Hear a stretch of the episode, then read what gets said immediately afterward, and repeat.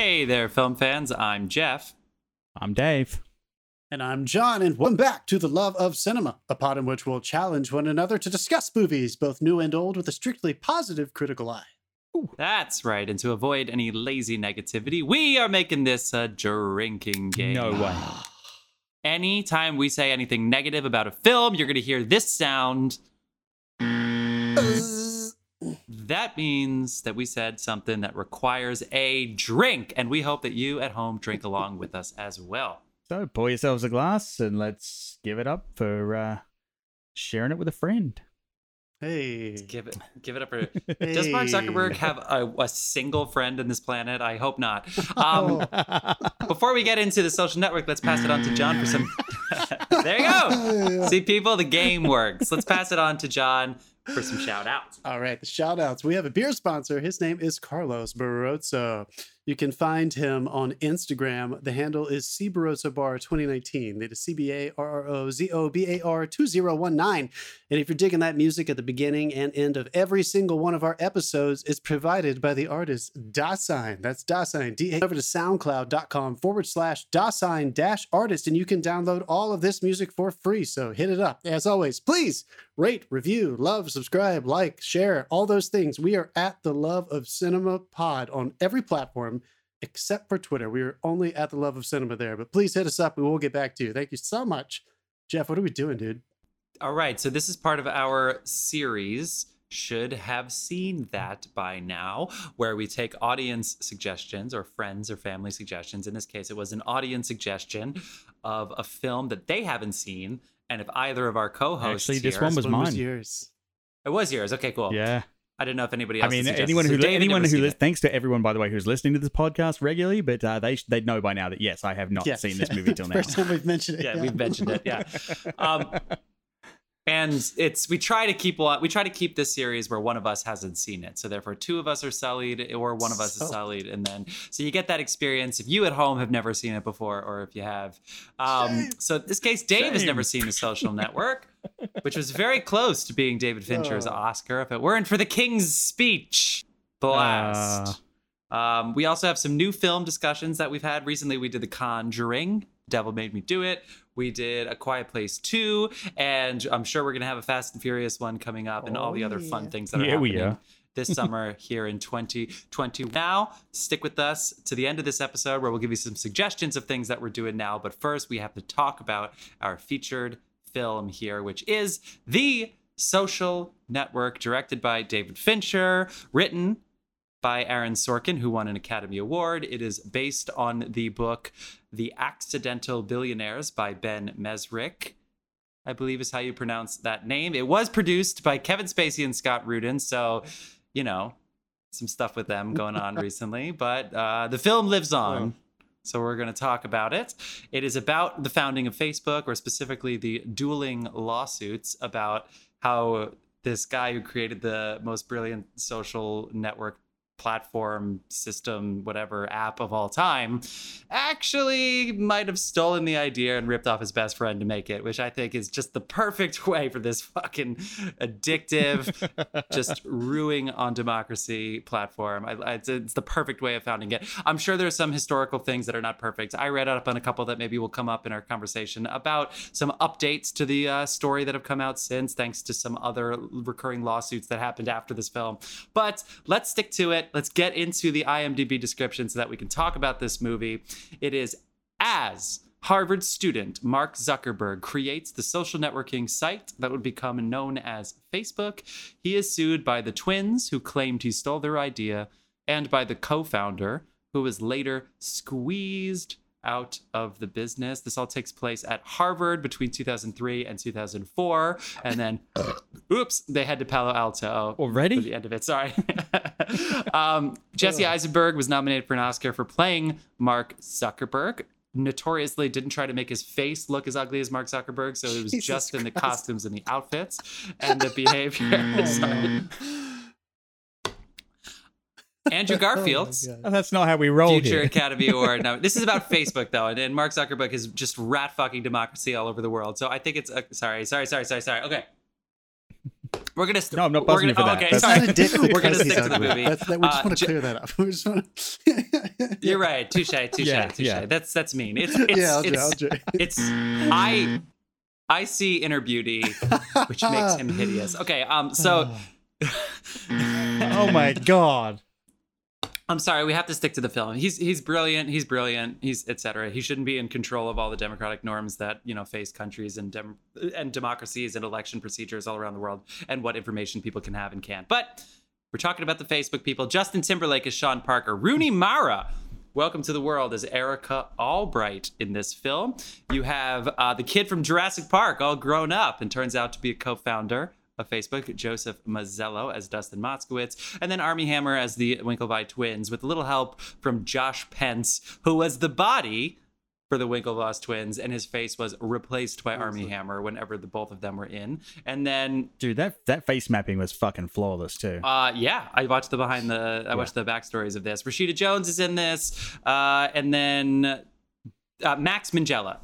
Those are the big uh, actors that are in this film. But anyway, initial reactions. Dave, you've never seen this film. What was your initial reaction having seen this, which is available Well- for streaming on Hulu? I Well, real ahead, fast, Dave. real fast. Let's just let's do what we what we usually do. We haven't done too many of these yet, but Dave, let's say let's begin this episode and let's come back to it to find out if you feel like you should have seen it. Why have you never seen this movie by now?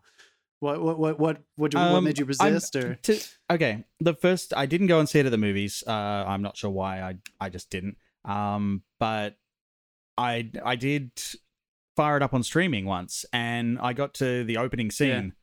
And the opening scene, uh, for anyone who hasn't seen it yet, it helps if you've done about a pound of coke before the logo pops up to keep up with the fucking dialogue at the yeah. start of this thing, because they are just shooting these lines off a mile a minute.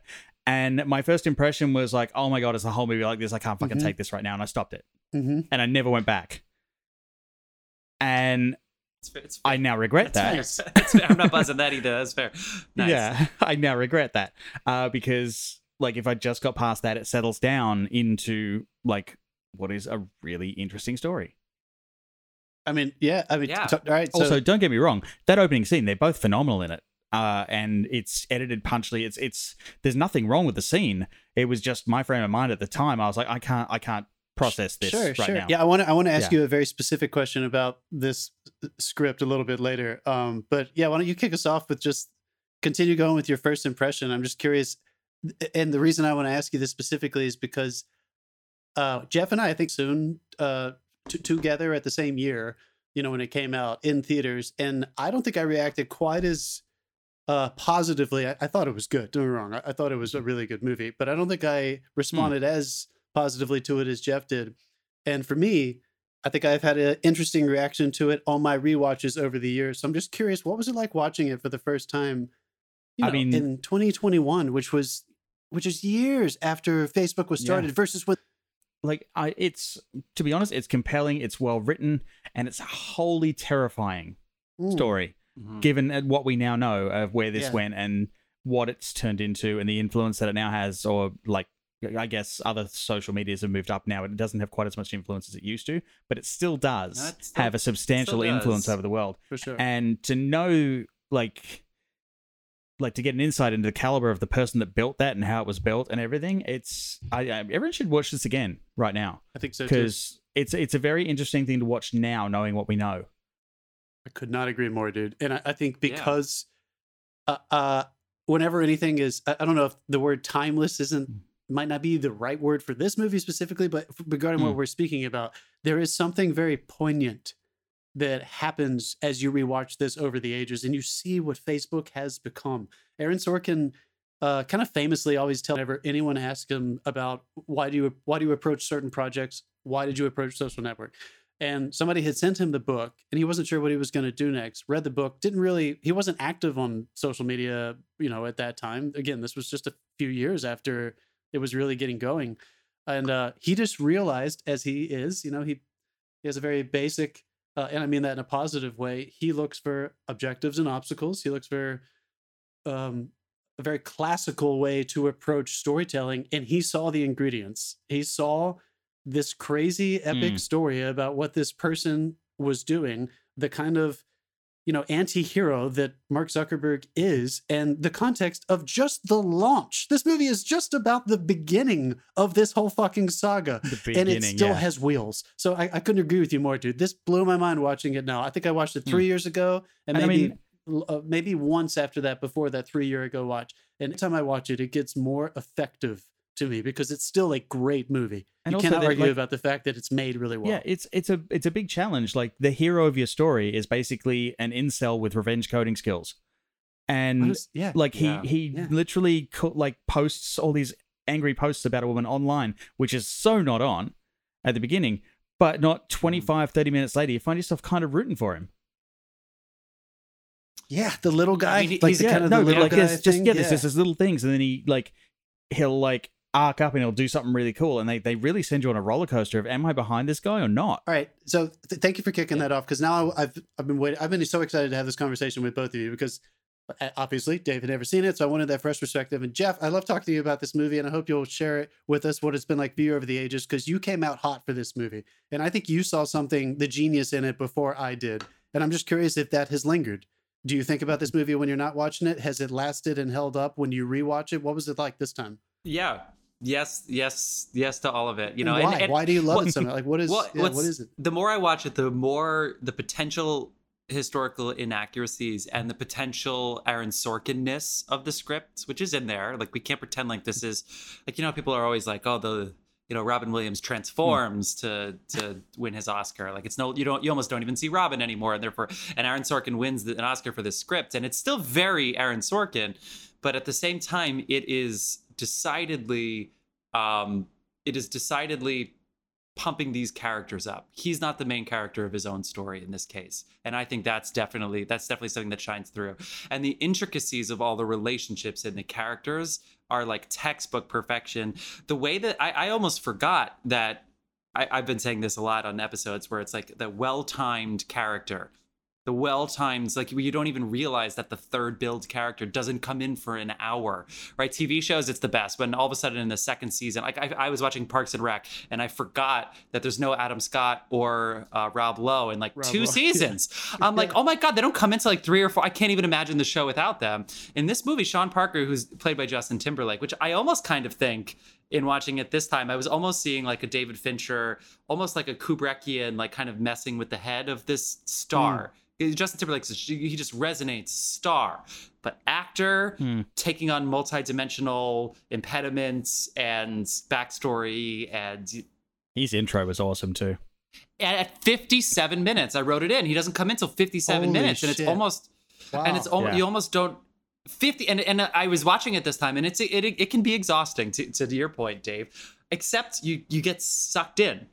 So you know, it's same thing with Oh, the yeah. same thing with the West Wing. Like it is fucking flying, Yeah. and then all of a sudden. Sean Parker comes in at Dakota Johnson's house. Yes, Dakota Johnson, well before Fifty Shades of Grey. Eds, you see him, and there's that intro, and it's cutesy, and you're like, okay, so it's Justin. And then just the moment on his face where he's like, huh, I need to meet you. And you're like, oh my God, this guy's about to take over the story. So anyway, I, I would say the thing that I that I noticed the most about this is that I cared less about the historicalness of it and whether or not it was true or accurate or whatever. And I cared way more about um, just these these characters, the relationships, and the way they take over the movie and the way that they guide the scripts, not the other way around. Couldn't agree more, Dave. I wanted to, Je- Jeff, you kind of touched on it, which is perfect. I wanted to ask you, uh, Dave, anyone who is listening to our Oscars stuff, we all really enjoyed Trial of Chicago 7. And one thing I know I arrived Mhm. at personally, I think you guys agreed with me, was that I think Sorkin did kind of disappear into that script as, as a screenplay writer. He directed it as well, which may have had some impact on that. But you're right, dude. This one sounds like a Sorkin script. I'm pretty sure this was the first movie that he wrote after. Was this the first movie he wrote after the end of West Wing? Did he take some time off after that? I'm trying to. No, he wrote uh, Charlie He Wilson's did another War. show, right? He did Oh, Studio nice. 60, Mm. which d- Yeah. did not last as long as, as I think anybody wanted it to. And then Charlie Right. Wilson's War, which is also really fun. Um, and then Social Network. Uh, so did Dave was there was the resistance you had maybe not that previous time when you started it, but but this time, uh, minds wise, even though you said uh, I was ready to go, I know I had to watch it for this show, and and you thought it was compelling. Does his voice get in the way for you at all for this one, or do you think it is the voice that is necessary to tell this story? Um, it's it. I feel like his his voice sort of came out at the beginning where it was really punching back and forwards Mhm. in that that very opening scene. Um, but again, that opening scene also had a point, Right. Yeah. and it it was it like you don't realize what it is until later. But like it, the reason it was done like that, and there's there's a lot of stuff where they kind of snap into how they kind of envision how he'd see the world, and how he'd communicates and stuff like that. And the the opening scene is literally a scene on how this guy cannot communicate with this the, in the simplest of interactions Mm-hmm. and like even with the girl he's dating at the time so yeah i, I it didn't it didn't it wasn't very prominent for me uh, except maybe maybe just a touch and then it just goes away. I think there's definitely so yeah i don't i don't feel like it I think there's definitely Yeah. something about this is not the first time he had written geniuses. Anyone who's watched The West Wing, you know, a lot of those people were Mensa, you know, Mensa members and went to grade schools, blah, blah, blah. I think he has a quality to his writing that lends itself to writing these kinds of characters. Uh, I'm trying to be delicate here because I don't mean this to sound offensive at all, but I think they do a good job, his uh, script and David Fincher, of trying to get you inside the head of someone who who really does see the world that way. Everything is active. So you're always kind of waiting for him to do the next thing, whether it's a total mess of a shit show and offensive, or it's Hmm. just uh, creative and he's making, he's writing new code that had never been done before and, yeah you know, changing up the Well, title. the whole the whole speech the whole speech in the lawyer's office about you have the bare minimum of my attention that i need to give you i'm doing something else Mm-hmm. Exactly. Exactly. like that and i i respect that a little i don't respect him in general as a person but i respect that brain function because yeah I think there is something uh, addicting almost like Yeah. the begin this opening scene is kind of like your first big line of of you know what you know i feel like it's just kind of getting you on that uh, quality I've, I've which already which mentioned makes coke okay we're, we're, Yeah, we're good. we could talk about coke because honestly i feel like that there's commentary on that right? Like i feel like david fincher and probably aaron sorkin who has struggled with addiction to cocaine in his life i think they knew that like they whether or not we were talking about the the ridiculous addicting effect of social media in 2007 and 2008 i think they knew and they realized that stylistically we're going to cut it this way it won best editing. We're going to create the tone through the way the characters The speak to each other that you can't quite keep Hmm. up. You're never going to be quite as far ahead of the game as mark is which is what makes him so compelling and so terrifying. And i just think the music is the other side of that uh, equation for me because that uh, nine inch nails atticus finch and uh, what's the other person's name?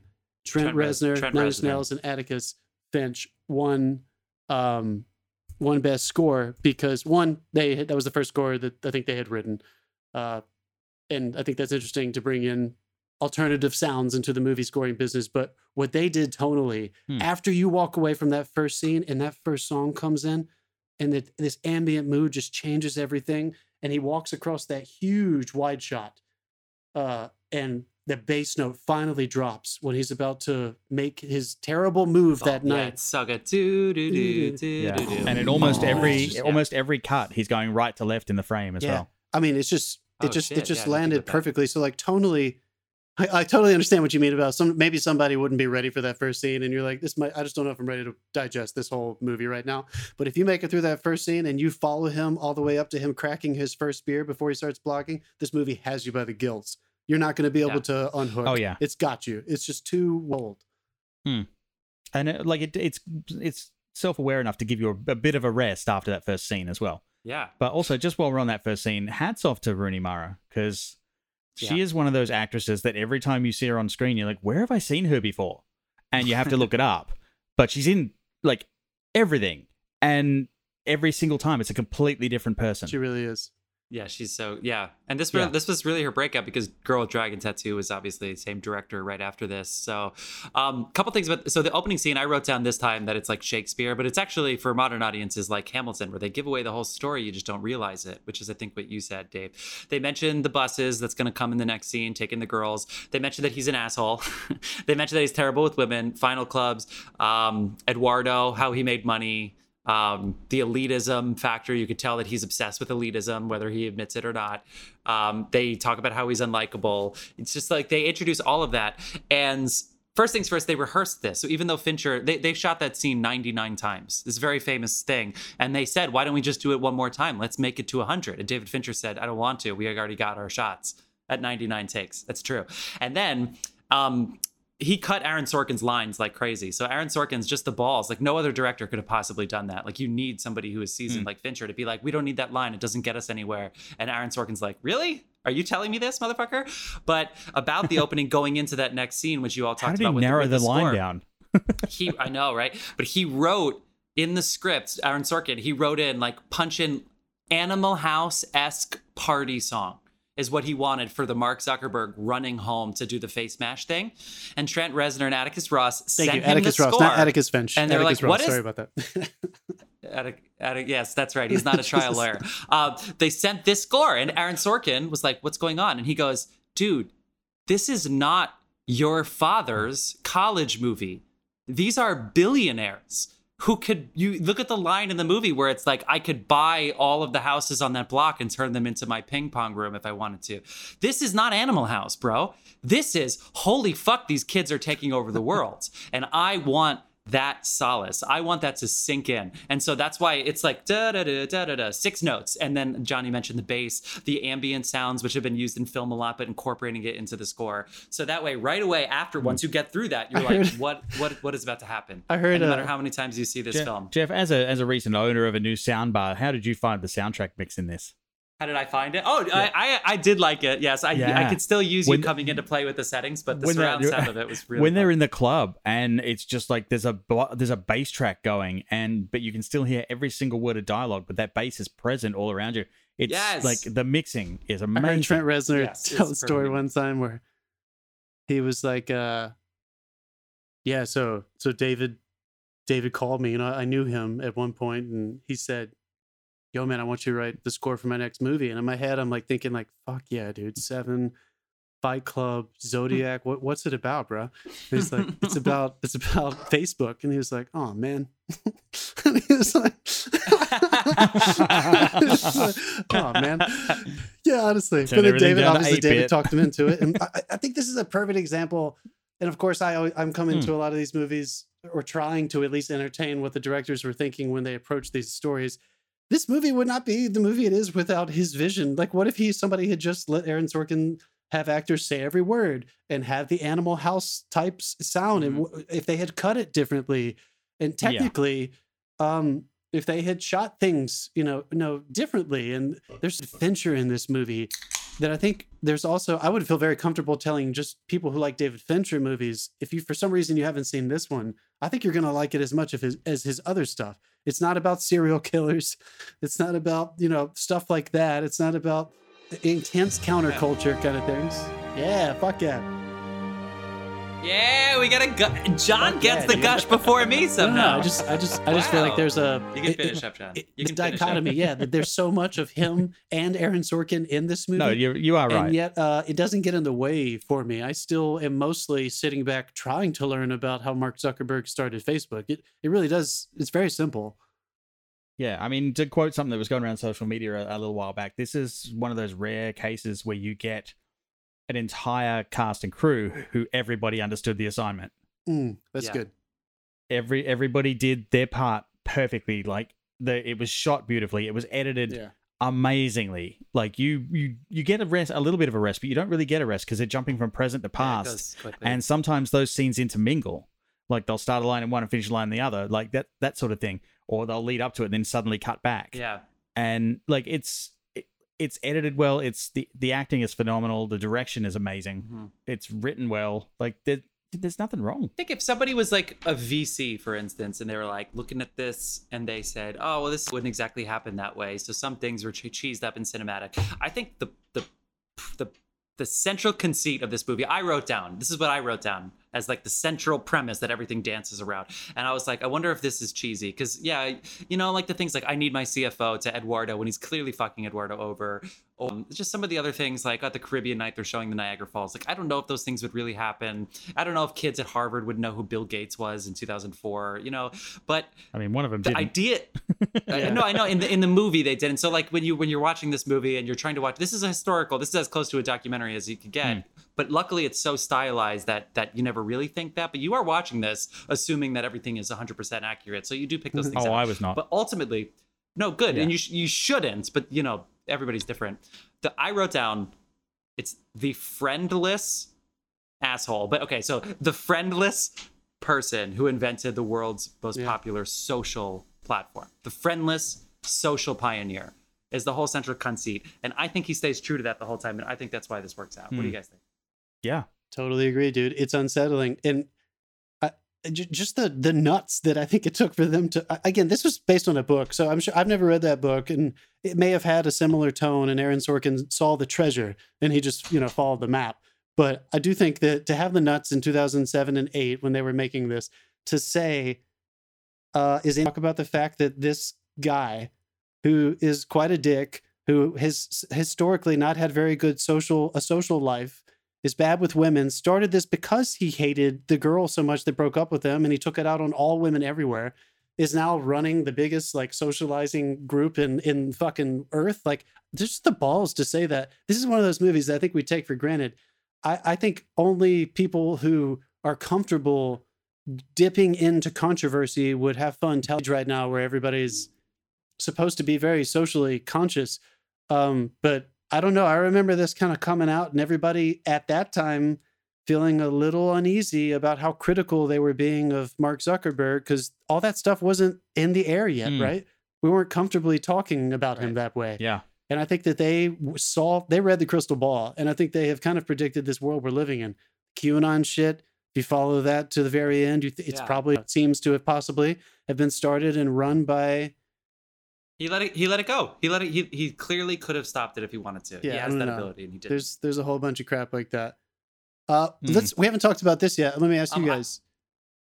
We haven't mentioned specifically any specific performances necessarily, and we're talking about story in the movie, and I think that's always a good sign. We're not even we weren't we weren't even distracted by how amazing somebody was over somebody else. The casting is great, and I thought the I thought the performances are so strong, and I think Jesse Jesse Eisenberg probably was so good and he did such a good job justifying who that person was, Mark Zuckerberg, that he kind of got swallowed by the character of Mark Zuckerberg in the sense like maybe we didn't realize how amazing he was at it because we were just following the story. Do you did, Yeah. did any performances Hmm. really really rock you or do you disagree with me? Uh, I no, he he stood out Yeah. for me. He really stood out.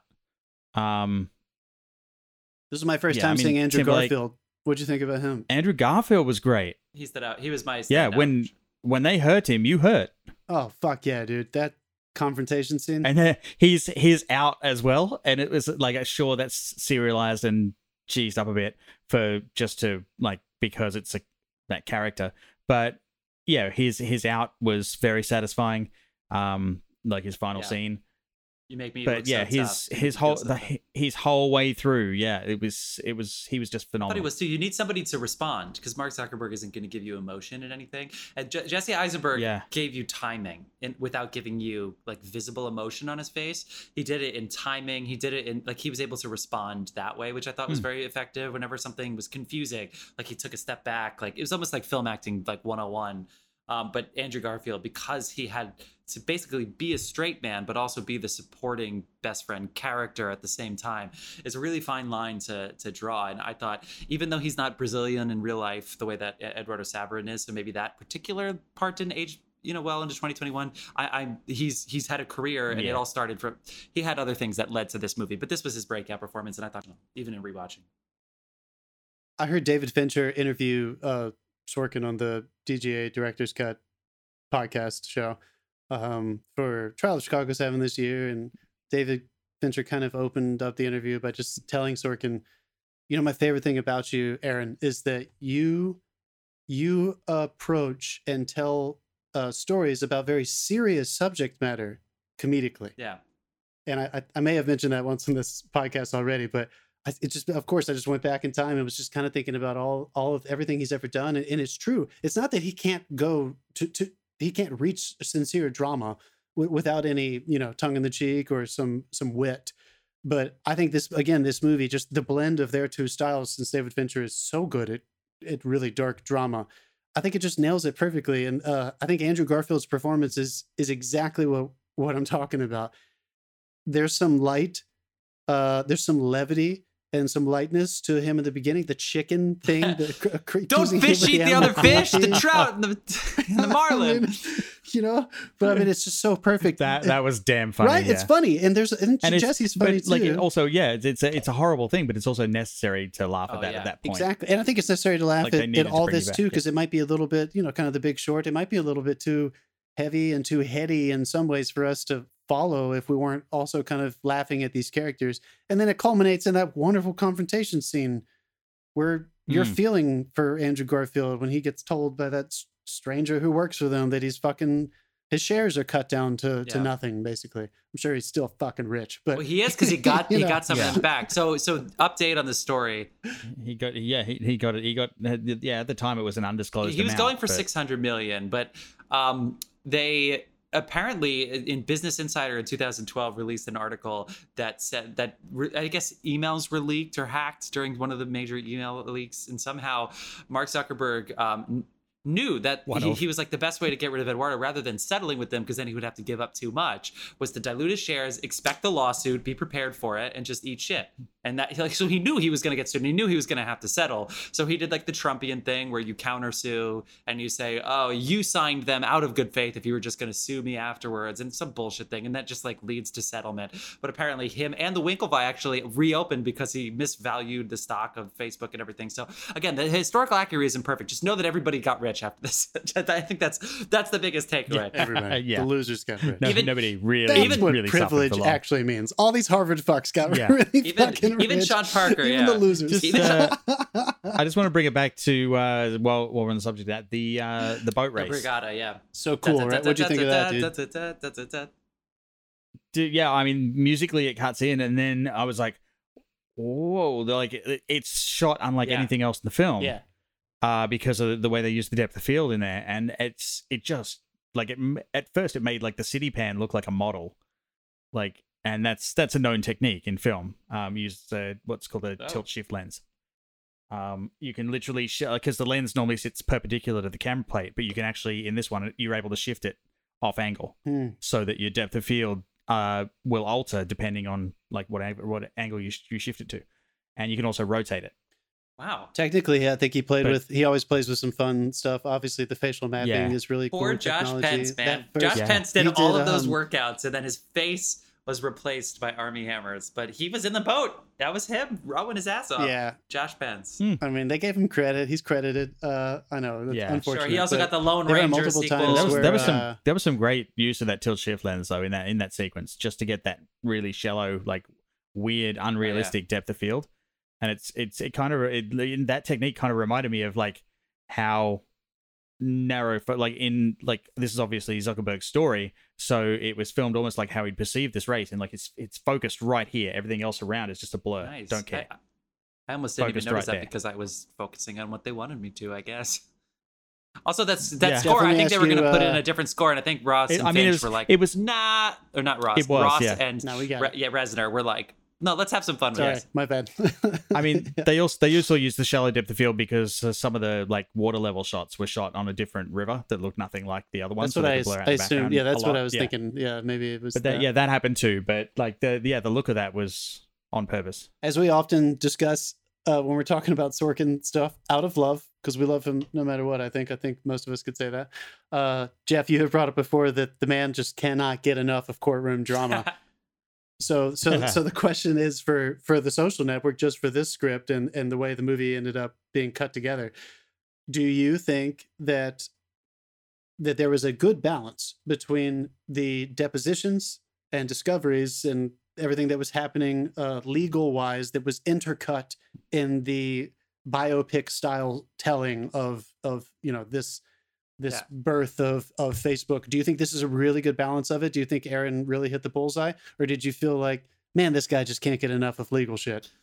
No, we needed it. That's what the that's what the movie was. It was dueling lawsuits. So like the whole backstory thing was really. Um, I actually loved that they didn't introduce the courtroom element of it until I think it's a. Me can you repeat that back to me? I, I think Yeah. the way they the way they segue in was really really interesting. Obviously, I love the film. You know, maybe more than the average. Uh, film. Sorry, sorry. I just I just thought of the. I'm just checking your math. Check your- Yeah, exactly.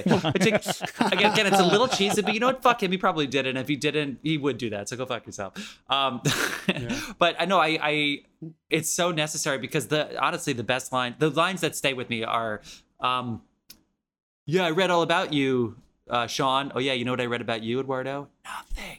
Um, and then, but a lot of the other big ones are like, well, your best friend suing you for a half a billion dollars, and like those kinds of like little one-liners that they do in the the courtroom scene. Hmm. Um, it's that's that's what it is. This whole thing was founded on a lie in a way, and I think that it's it's you need the courtroom. So is there too much or too little? Um, I I don't know. I'm glad they didn't do voiceover. I'm glad that they didn't say, "Oh, well, this is the way that I saw the story happen." Um, and you know, so in a way, it kind of seems like as the audience, like we're getting played Yeah. a little bit, and they're just sprinkling little things in at the same time as the depositions happening in that order. You almost don't realize my JFK problem, as you guys know, is that they were withholding important pieces of information that we should have found out earlier. That you can't bring them up in the courtroom, and it's like, why did we skip over this in the narrative we just watched for the past two hours? In this film, I actually thought they did things in a pretty good way. Like, did they actually find? Did the Winklevi actually find out that um, Facebook is on two continents right after the regatta? Probably not. But at the same Right. time, the way they did that, I think, is pretty pretty great. You know what I mean? I think that was pretty cool. So anyway, I think he, he the moviness of it, he pulled off as as well as he possibly could. Yeah. You know, you know the best thing about all of this is like Facebook is about to add podcasts. So us discussing the movie about Mark Yeah. Zuckerberg is going to turn up Well, on listen to- their uh, service. I, yeah, apparently hopefully they the they, give money weeks. to everybody because they want they. Do you think They we'll get money- I love when NPR is running a story about how Facebook is making an editorial decision where QAnon can stay because of free speech, but um, they're taking down any criticism of whatever for like some dumb editorial. Like they, they break their own rules every single day. They rewrite their rules. They're like, well, they they uh, you know they broke the rules, and it's like your rules change every other week. We all get the notification saying that your rules just changed, um, but I they they. They, they, they, they know. But yeah, for anyone who's for anyone who's listening, uh, with there's not a T Rex creeping up on Jeff. He's got so enthused about That's this it. That's conversation, exactly he's hitting right. the I did not have the boom. anyway, if your glass of water's rippling while you listen to this, anyway, it's, yeah, we should no, talk about the film, just but I Jeff. think the story Dave- reads. I think the story works, man. I think it's I think it's very entertaining, even if it's there's some no, cheesiness I think so. and some I think so too. And I think Hmm. I think for a screenplay writer like Aaron Sorkin, it's kind of. It's, I'm not saying obviously I I praise David Fincher, so I'm not saying a good director shouldn't interpret Aaron Sorkin's scripts. I think that's that's that's always going to be required. But I also wouldn't be shocked. I've never read the screenplay. I wouldn't be shocked if a lot of those cuts are written in. You know, like if he was Yeah. if he knew exactly how he was structuring this thing. He just his brain seems to work that way as well. Highly intelligent mm. person, and I I'm not t- I'm telling you, man, that addictive thing. I think it's like every time they cut to each thing, it was like rake out another Yeah. line. Like it was just something else that was going to get you pumped to see them talk about it or live it in the next sequence. And uh, that that technique gets used in in movies, but this one is is fucking seamless. I'm not gonna lie, guys. I was a little. I'm not gonna say I wasn't looking forward to rewatching this, but I think I rewatched it, like I said, like not too long ago, and this was probably my fourth rewatch, and I wasn't like dying to rewatch it. As soon as I fucking was five or ten minutes in, I was like, I god damn it, I could watch this thing over and over and over again. It is like a drug. Uh, and which I also Mm. think is interesting that they chose to end it in such a different tone.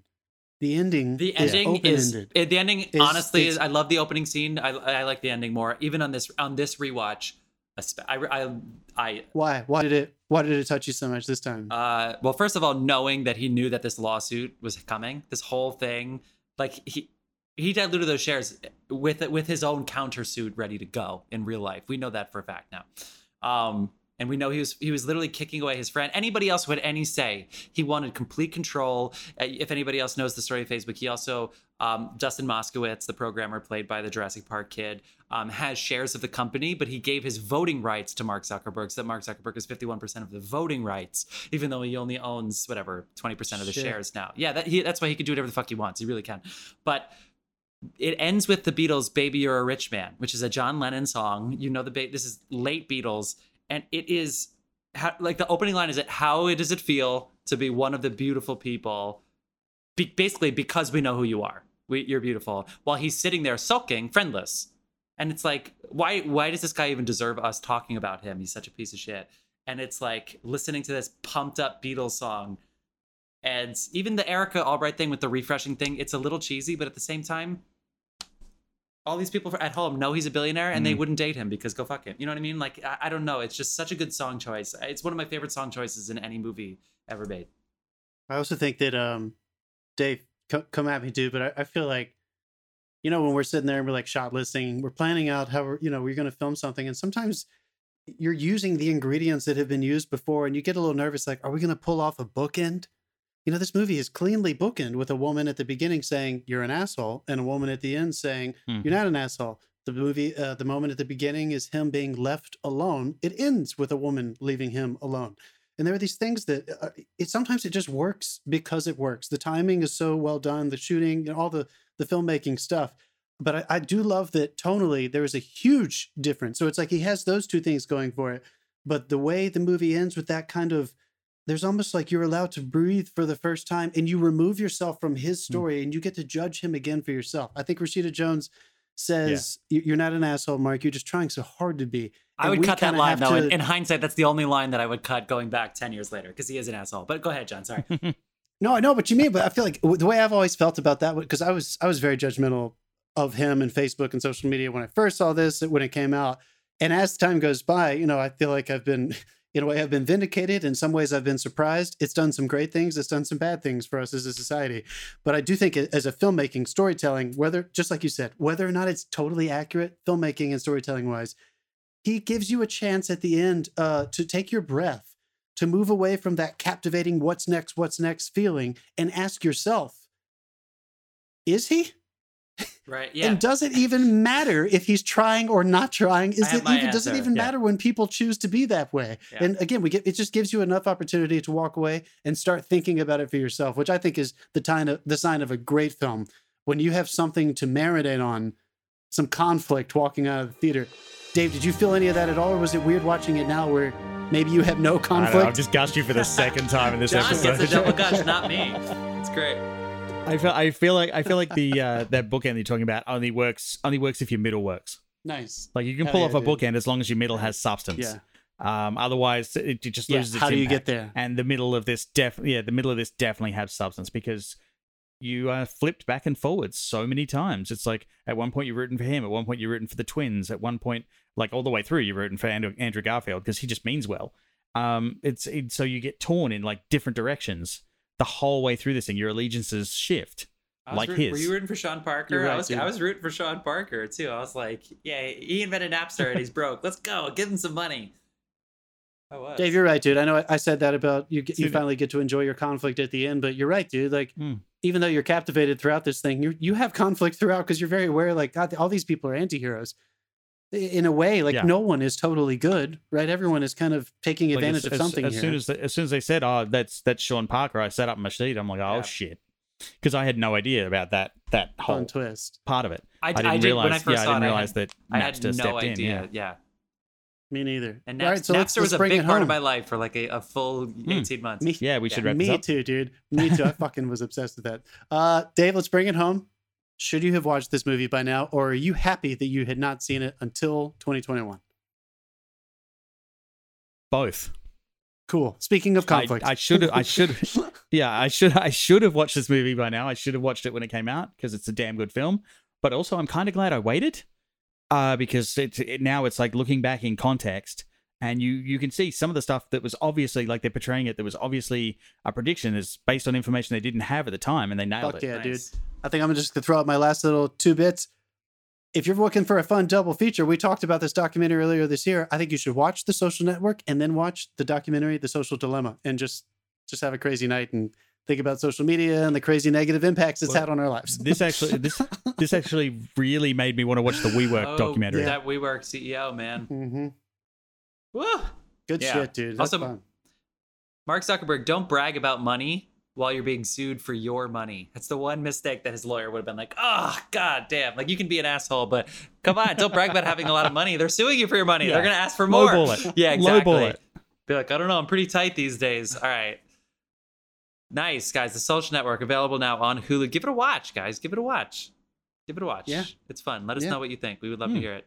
Um, all right. Well, we're going to head into our recommendations of the week and things you've been watching. Dave, what have you been watching? Um, I actually got uh, this week. We had a little bit of a Dragon Night one night. We watched the Dragon um, Night? the new. Yeah, yeah. Uh, I heard we found this Drag In and it's Pride Week this week. So I was like, Drag In. Yeah, no, no, it was sorry. Dragon. Dragon. Yeah. um, there was yeah. We RuPaul's not even on at the moment, is it? Yeah, I think we would know, Dave. Uh, I think actually, Jeff are would tell us about All-Stars? it. If Dave, show- they are Yeah. they are doing Yeah. All Stars soon. Very good. Also, everywhere around your apartment Okay, right great. now is a RuPaul drag like episode. True story. on. True story. yes, yes. Uh, it's already started here in New York. I can tell you that, right? Um, yeah. The uh, we this film called Wish Dragon, and it's an entirely um Asian cast, and it's basically almost like a an Asian version of the Aladdin storyline, uh, where he finds a magic teapot and it gives him a, a wish dragon. It's a CG animated um film, Oh, cool. and it is so good. Nice. It is so fucking good. It's cute. It's fun. It's John Cho's amazing in it. He does does the voice of the dragon, and it's it's it's almost like not even kidding. John Cho's Robin Williams moment. Aw. It's Dude. it's so good. Where can you find it? Where is it streaming? Uh that that one is on Netflix. Very good, dude. I'm gonna Yeah. check that out. It's on my queue. I watched. Um, I'm still going with Peaky Blinders. I'm I'm up through season four, but I also got to watch this really fun. It's a BBC miniseries called Time, written by Jimmy McGovern, directed by Lewis Arnold, starring Sean Bean and Stephen Graham. It's three episodes, three hour long episodes about a, a prison sentence, and it, half of it's Is Cliff is Cliff Richard in it? uh, I don't know. I don't. No, that that's a, that's a joke for our older listeners. Okay, Uh, yeah, that was really good. I don't know when it's going to be over there in, in the states. It's still just BBC production, so I'm sure somebody will buy it and distribute it soon. But um, that was really excellent. Kind of a modern day prison tale. One perspective is somebody who's sentenced, and one perspective is somebody who works in the prison, and it's just kind of them dissolving into each other. It, it was really excellent. Their acting is Nice. top notch. Those guys fucking crushed it. Jeff, what'd Hmm. you what'd you watch? Um, I started Ted Lasso finally. I uh, is it great? Is it great? Was Jack right? Yeah. Well, yeah. Jack D? it- Jack it's, Daniel? it- it's it's a re- it's really good. I was worried about the first episode and all of the previews because it was like the soccer coach who didn't know that there were two halves in soccer, and you know those kind of jokes where I was like, okay, is this Talladega Nights or not? You know what I mean? Like, come on, but what's the world that we live in? Af- once you, I, I really think episodes two, three, like you just fall in love with them, and it's still it's funny and it's it's really good. Yeah, I'm really in. I've only seen a couple episodes, but it's it's really good stuff. You guys following the Euros? Anybody got a pulling? Go Denmark. De- Anybody Denmark got a team? Uh, I forget if Portugal just lost No. today. um, I know France is probably gonna win, but nah, I, I don't have a team. What about you? Over here in England, of course, of course, England as well. But Denmark, what a story! It's fun. It's fun to watch. Eri- yeah, Anyway, I was just curious Eriksen, their captain. Yeah, yeah. Um, okay, friends, we are going to see you midweek to talk about Reservoir Dogs, which is the second entry of our Should Have Seen That by Now, a series which was recommended by our good friend of the pod. So stick, find us in the feed. Find Reservoir Dogs. We recently talked about Parasite, Citizen Kane, Singing in the Rain, In the Heights. So many good films. Like, subscribe. Thank you so much for listening. We hope to see you again.